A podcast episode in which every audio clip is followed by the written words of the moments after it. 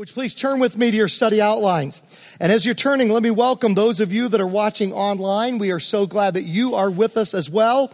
And also, uh, the earlier service, we taped the service, uh, the message for Montana Purpose Church, the hangar in Montana, and also Purpose Church in Claremont, and then the 1111 traditional venue.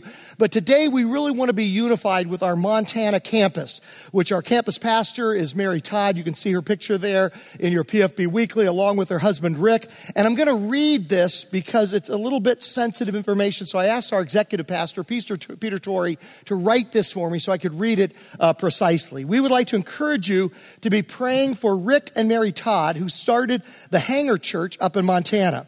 You may recall that last June, their oldest son, Shane, was found dead in Singapore where he was working. When Rick and Mary went to Singapore, they were convinced that Shane was murdered and that his murder was related to a work project he was working on, which he felt could compromise United States security.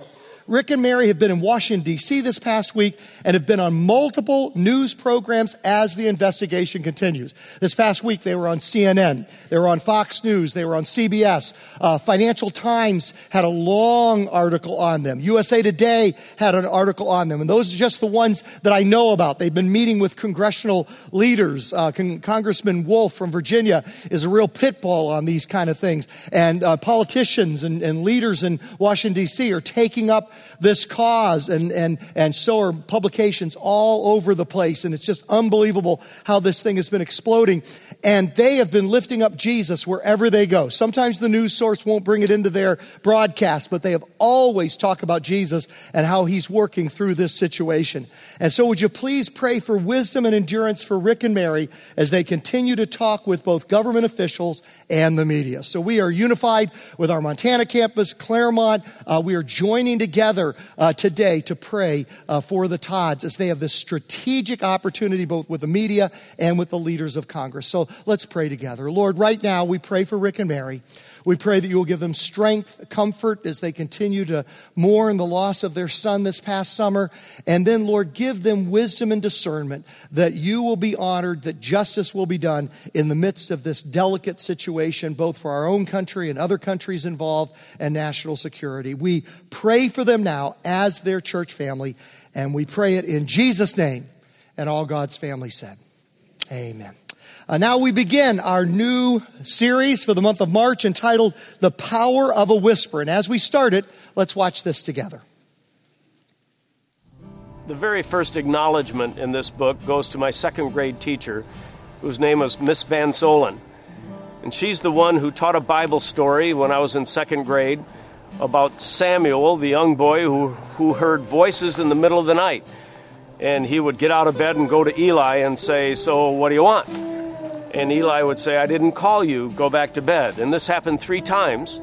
And finally, Eli said to Samuel, Next time you hear a voice, why don't you say, Speak, Lord, your servant is listening. So Samuel goes back to bed.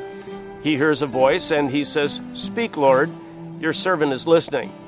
And God actually speaks to this young boy and he gives him a message that he's supposed to tell Eli the next day. And Samuel, in fact, tells Eli the whole message the next day. So my second grade teacher is reading this story to the class. The recess bell rings, and everybody runs out.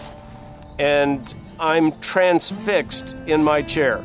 And I was always the first get out to recess, organizing the athletics, and so I was glued to the chair because of the nature of that story of God speaking to somebody.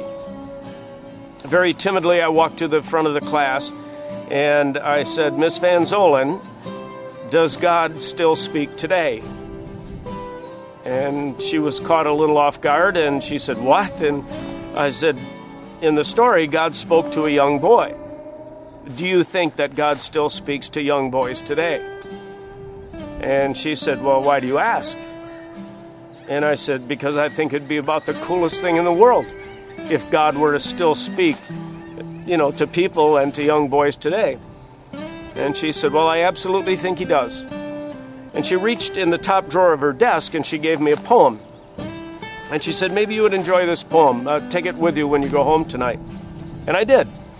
Later on that night, before I went to bed, I read the poem and I liked it so much that I read it several times and then committed it to memory. Next day, I go to school and I'm about ready to go out for recess, and my teacher stops me and she said, Did you read that poem? And I said, In fact, I did. I actually memorized it. And uh, I thought she was going to faint. And she said, If you memorized it, why don't you say it to me? I said, Okay, I can say it. Oh, give me Samuel's ear, an open ear, O Lord, alive and quick to hear each whisper of thy word, like him to answer to thy call and to obey thee first of all. I thought she was going to pass out. I mean, the, the look on her face, a second grader, you know, not just reading a poem, but memorizing one that she had given to me.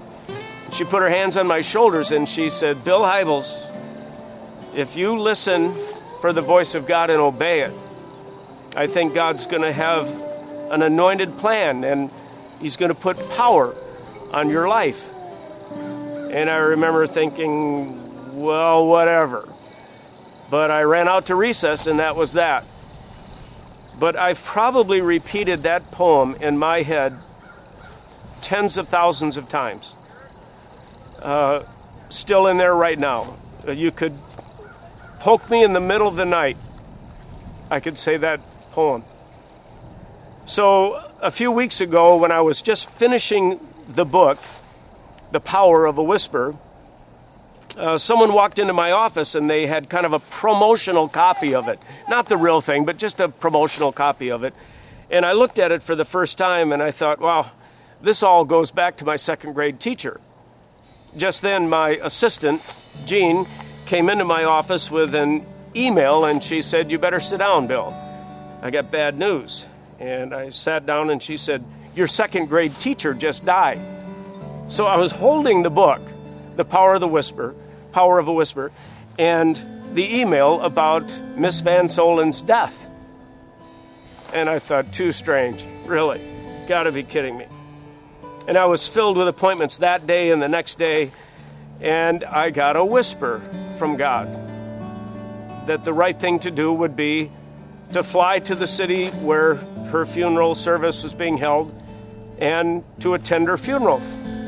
So I thought about it and I prayed about it.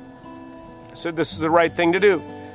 So I canceled all my appointments. I chartered an aircraft and flew to this little city.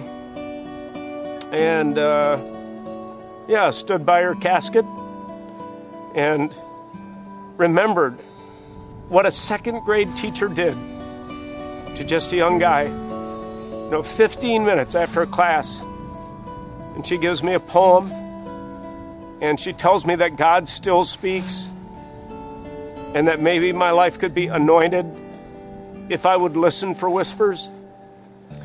So that day, standing by her casket, I thought, yeah, that little poem and that concept of whispers changed the whole course of my life. And I have a real debt to pay to that woman. I did so, you know, standing there at her casket. But driving away from that funeral kind of rededicated myself to the concept that I want to I want to live with one ear open to heaven every day. And when I hear God speak, I want to figure out if it's really God and if it's really what He would want me to do. And if it is, I want to be able to pay the price. I want to, you know, follow through with it, regardless of the cost. And I want the rest of my life to be about that adventure, just a, a whisper led, God guided adventure. And I don't know where it's going to go, uh, but you know, I want to be on that kind of path. Part of the reason I'm so passionate about this curriculum that you're all going through is because each of you might have kind of a Miss Van Solen moment where undeniably and unmistakably God speaks to you. And you realize He has spoken, and I need to bet the farm. I need to do something. I need to follow His bidding. And as you join into that kind of life, I mean, this is going to be quite an adventure for you. And I wish you well on this adventure.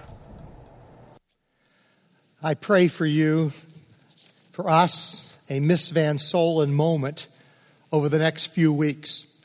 And I also maybe should pray for you to maybe be a Miss Van Solen. I know our Pastor Lois, our children's pastor, would love me to give an advertisement for children's ministry right now. Uh, you look in your PFB Weekly, you'll see that we need a kindergarten teacher at the 1111 hour. That children's ministry has grown so much at 1111 as that service has grown that we need another uh, class of kindergartners. And so maybe God will lead you to that. Maybe you're involved in children's ministry, either on Wednesday night or Sunday mornings or some other time. And always remember, it could be an ordinary day when you just walk in. Maybe it'll be a bad day. Maybe you didn't feel much like coming to do that on a particular day, but God can use you. I mean, just think of that Miss Van Solen, a second grade teacher, in that moment said one simple thing. And if you know the history of Bill Hybels and Willow Creek Church near Chicago, you'll know that that second grade teacher literally changed the course of history for eternity for so many people by her moment of faithfulness. Today, we're going to start with the whisper led life. Here are two major concepts First of all, you can discern direction by learning to test each whisper you receive. Now, by this, we don't necessarily mean an audible voice from God. Now, some people would say it's so clear, it's as if it was an audible voice from God, but it's an impression. It's a sense that God is speaking, even if it's not necessarily audible. And, and it's learning to hear the whisper of God. That's what we're going to do. We're going to train our ear. Um, before the, when they were doing the sound checks earlier, I heard Pastor Jay kind of working with the praise band and the, and the worship team. And musicians have told me through the years that Pastor Jay has an incredible ability to hear exactly what's going on uh, with, within a song. And they say it's uncanny his ability. And that's what we want to do. We want to sharpen our ear over the next four weeks so that we can hear more clearly the whisper of God's. And then, secondly, what if you really could hear from heaven as you navigate life on earth?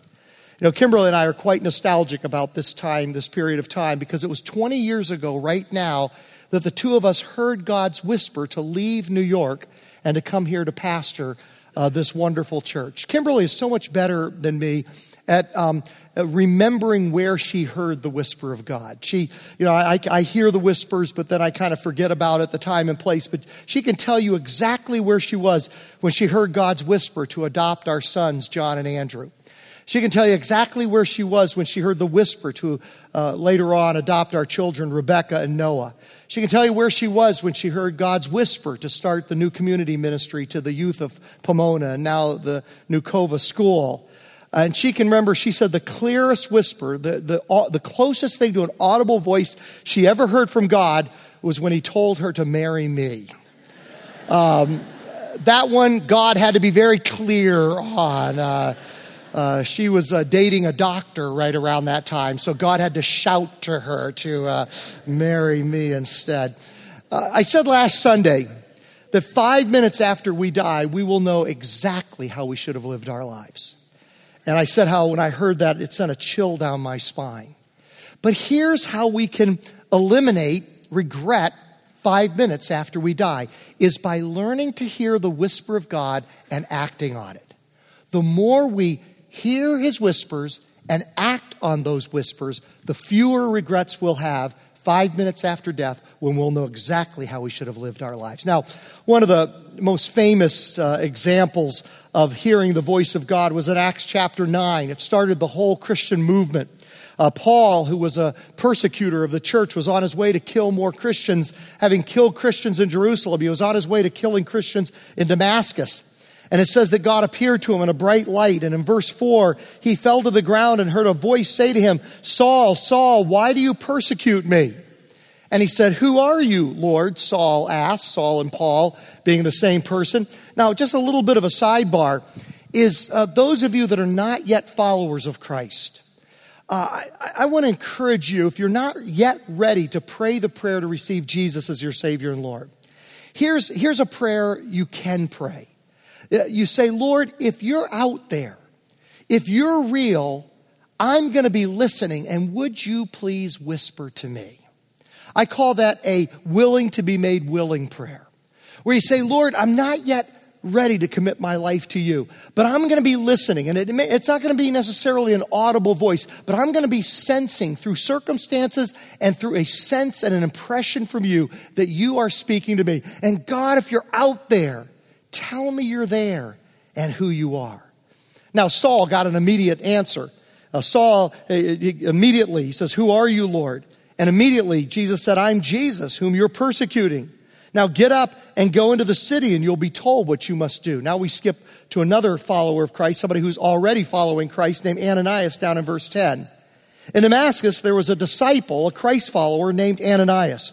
The Lord called to him in a vision, Ananias. Yes, Lord, he answered.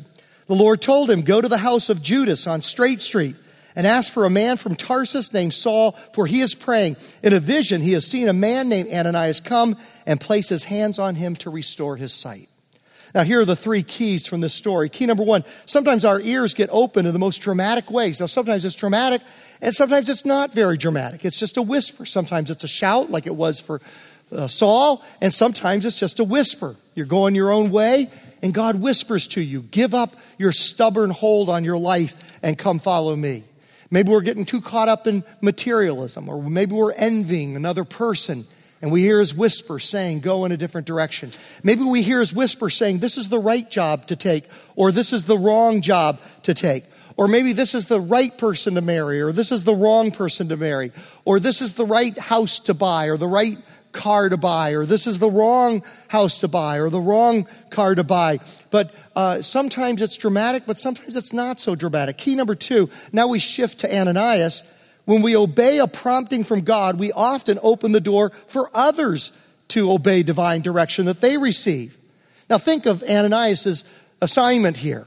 Uh, Paul was a mass murderer. He specialized in killing Christians. As a matter of fact, I never thought of it till this week, Probably he had a list of who he was going to kill in Damascus. And, and most likely Ananias' name was at the top or towards the top of that list. And now God comes to Ananias and says, Go pray for this guy, go talk to him. Uh, but because he obeyed, Paul himself was able to obey. And then, number three, we never know what kingdom good can come from obeying God. And Ananias never knew that by acting on that, this mass murderer Paul, Saul, Paul, would write two thirds of the New Testament. He would launch the biggest, most powerful movement for good in all of human history. 2,000 years later, 2 billion people in every nook and cranny, every language, ethnic group, all around the world, followers of Christ. Just like Miss Van Solen, uh, you may not know just some ordinary day that you have at work or in your family or in your neighborhood or at school some extremely ordinary day, and you hear a whisper from God, you act on it, and it literally changes human history for eternity. That's what happened to Ananias. Uh, that, that, that's what happened to Miss Van Solen. Now, you're probably asking a couple of questions. Uh, couple, no, question number one is Glenn, I know God speaks to other people, but he, he just doesn't speak to me. It's just quiet up there. And so, what I'm hoping to do over the next few weeks, it, through either the classes that you go to, and if you look on page seven in your PFB Weekly, there are 25 different classes uh, that you can pick from, or times of the week, or whenever works for you. There's actually 26. The International Fellowship is doing this right after this service at 11:11 as well, and uh, either through the classes or through reading the book, The Power of a Whisper, that's available at the Resource Center or here in the sermons. I, am praying that we're going to sharpen our ability to hear the whispers of God. Now, the second question you're probably having is, Glenn, how do you tell if it's the real thing or not? Because a lot of crazy people have done some crazy stuff when they heard voices, particularly voices from God. I mean, you know, you got to discern what's right and what's wrong.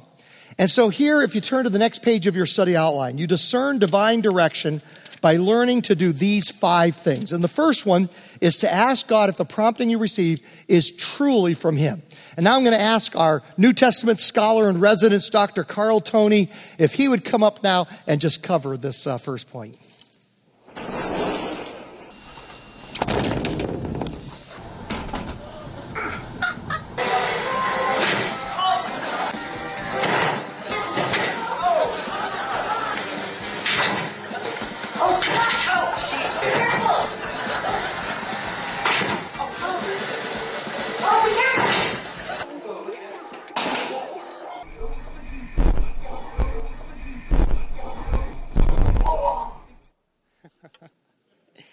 Anyone relate to those videos?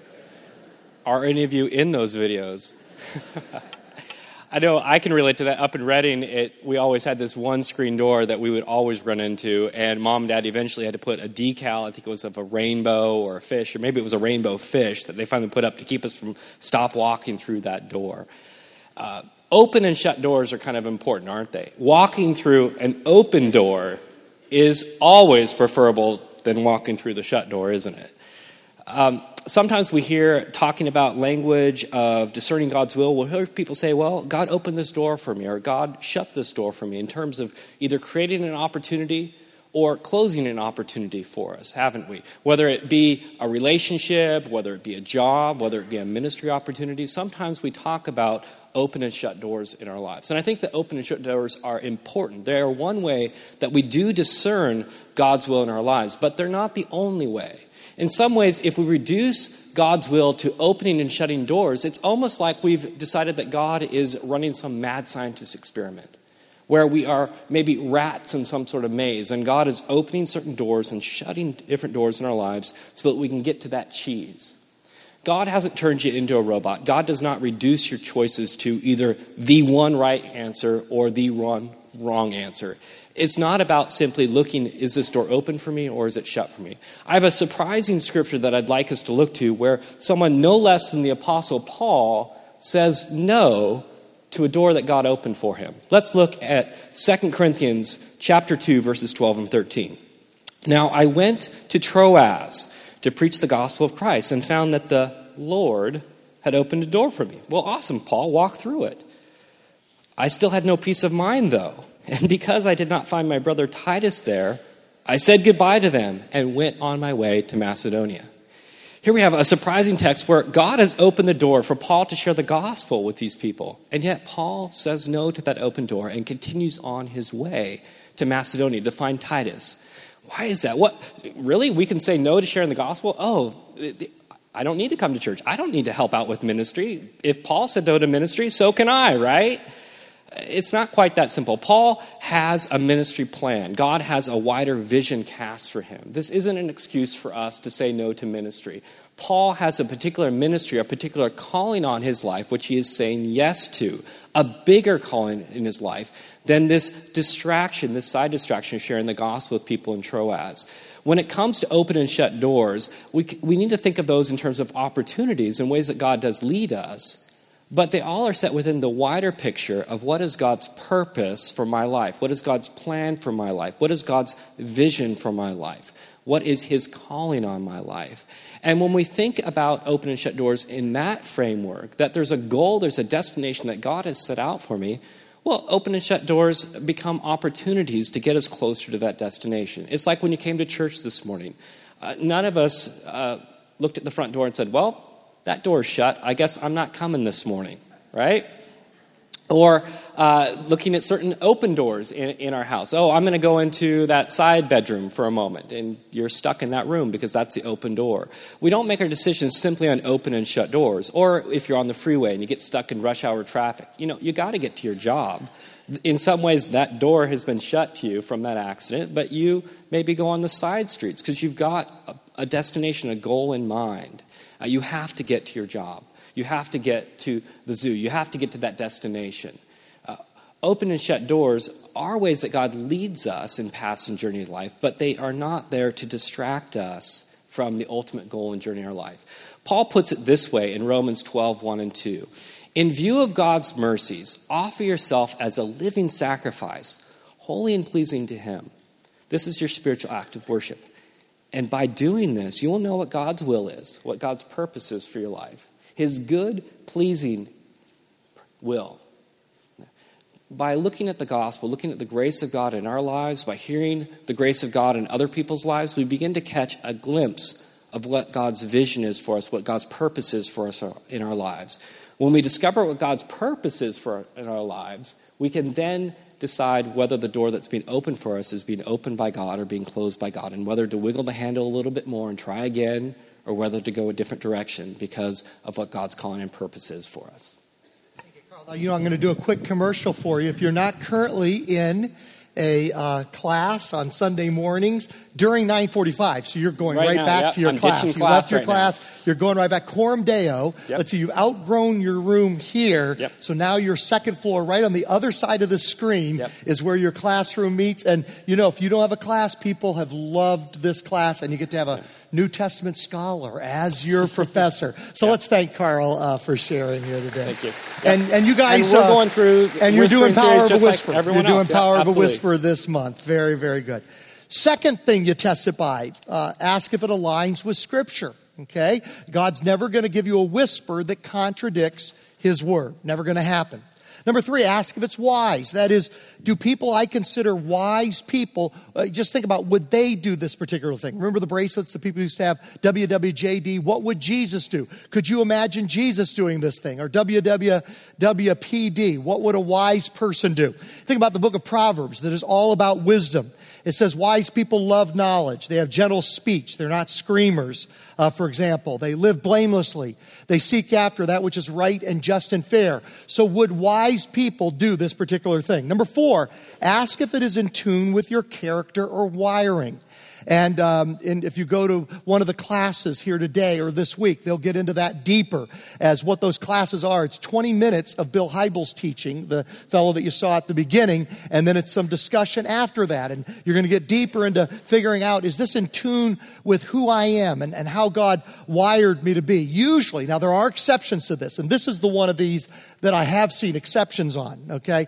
But, but usually God will call you to do something according to how He wired you and made you. I love this one illustration from the book, and these books are available at the Resource uh, Center afterwards.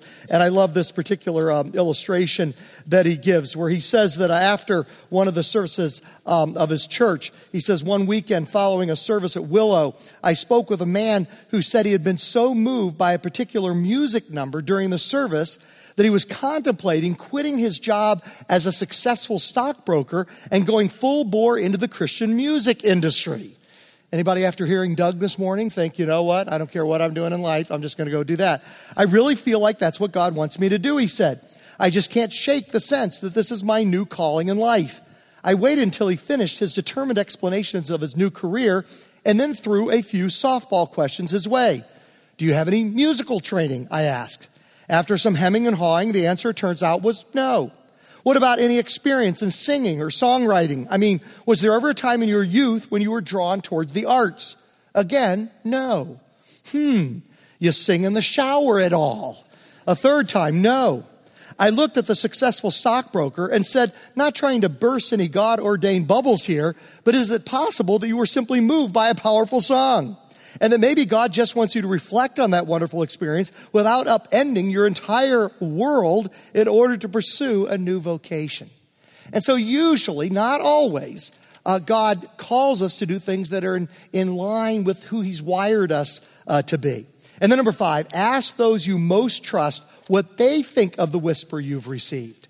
Uh, the Bible says in the message paraphrase in Proverbs 11 14, without good direction, people lose their way. The more wise counsel you follow, the better your chances. Or the NIV translation, um, we'll put it up here. I'm just reading it from my Bible, but goes it this way For lack of guidance, a nation falls, but victory is won through many advisors. I've been reading uh, the book 1776 about the first year of the Revolutionary War, and it's mainly about George Washington.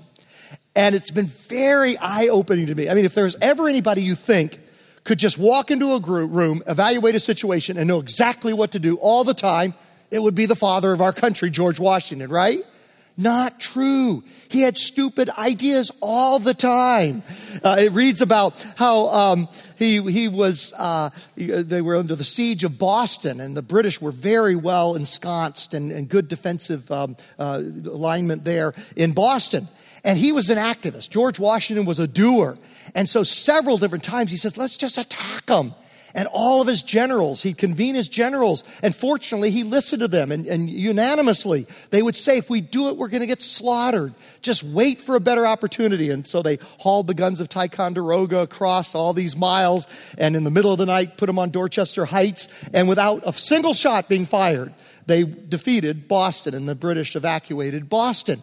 And it's because he listened to his generals. So here's George Washington, the, arguably one of the greatest leaders of all time. He wasn't right 100% of the time. He needed advisors. He, and he was humble enough, man, to listen to those advisors. Look for people that have walked with Christ either longer than you have or with greater maturity than you have. Uh, look for advisors that know you well, not only know Christ and his ways well, but, but they know you and your life situation and who you are. And number three, look for people that have shown a track record of being good at handling promptings from God and acting on those things. 1 John chapter 4, my dear friends, don't believe everything you hear. Carefully weigh and examine what people tell you. Not everyone who talks about God comes from God. There are a lot of lying preachers loose in the world. Does anybody want to say amen to that? Don't say it too strong or hurt my feelings, okay? Now, um, if you go to one of the classes, and like I said, there are 25 now with International Fellowship, 26 classes. If you go to one of these today or this week, you're going to meet a man, or if you went already at 8:30, you met a man on the video segment because it's 20 minutes of teaching and then you have discussion time, who felt an impression, a whisper from God to give his kidney to a pastor he barely knew. Now, that's something you want to test. If you have this sense you're supposed to give somebody you hardly know a kidney, uh, you got to test that by these five screens. And then once we hear the whisper of God, Matthew chapter 8 is such a great story. When Jesus had entered Capernaum, a centurion came to him asking for help. Lord, he said, my servant lies at home, paralyzed, suffering terribly. Jesus said to him, Shall I come and heal him? The centurion replied, Lord, I do not deserve to have you come under my roof, but just say the word, and my servant will be healed. If you have a pencil or pen, underline those four words, just say the word. Bill Hybels talks about being just say the word Christians. Hear the whisper, just say the word, acting on it. Hear the whisper, act on it. That's how you become effective for eternity in the Christian life. It says down in verse 10 that when Jesus heard this, he was amazed. The feel of the original Greek text is that it took his breath away. Another translation says he marveled. It's the strongest word ever used in the Bible with response to Jesus dealing with another person's faith. We never see this word ever used again with regard to Jesus being impressed by somebody's faith. He was a just say the word kind of guy. And that's what we want to learn over the next four weeks how to hear the whispers and then say, God, just say the word and we act on it. Three ways we're going to do this through the sermons here on Sunday morning, through getting a hold of this book at the Resource Center, or through attending um, one of those classes. But now we're going to share the Lord's Supper together. And everybody here is welcome to share the Lord's Supper. Uh, you just need to know that you're a follower of Christ. Everybody, if you know you're a follower of Jesus, then you're welcome to show that publicly through taking the bread and, and the cup. Um, you say, Glenn, I'm not sure if I've made that step or if I'd like to take it today. How would I do it? On the back of your PFB Weekly, you'll see three simple steps the Bible talks about, and then a little suggested prayer. And maybe today is your day, March 3rd, 2013. You've sensed God whispering to you. He does it often when you read the Bible or when you hear the Bible preached. That's a, that's a very common time to hear the whisper of God. And you're hearing the whisper. You know, I said to you that five minutes after you die, you'll know exactly how you should have lived. I can guarantee you that five minutes after you die, you'll realize the most important decision you could ever make is to receive Jesus as your Savior and Lord. I know that. And this could be your day. And so there's a little suggested prayer. And in the quietness of this moment, as God has whispered to you, if you want to whisper back to Him this prayer and open your heart to receive Jesus, then you are very welcome uh, to share the Lord's Supper with us. So let's take just a moment and prepare our hearts to receive the Lord's Supper.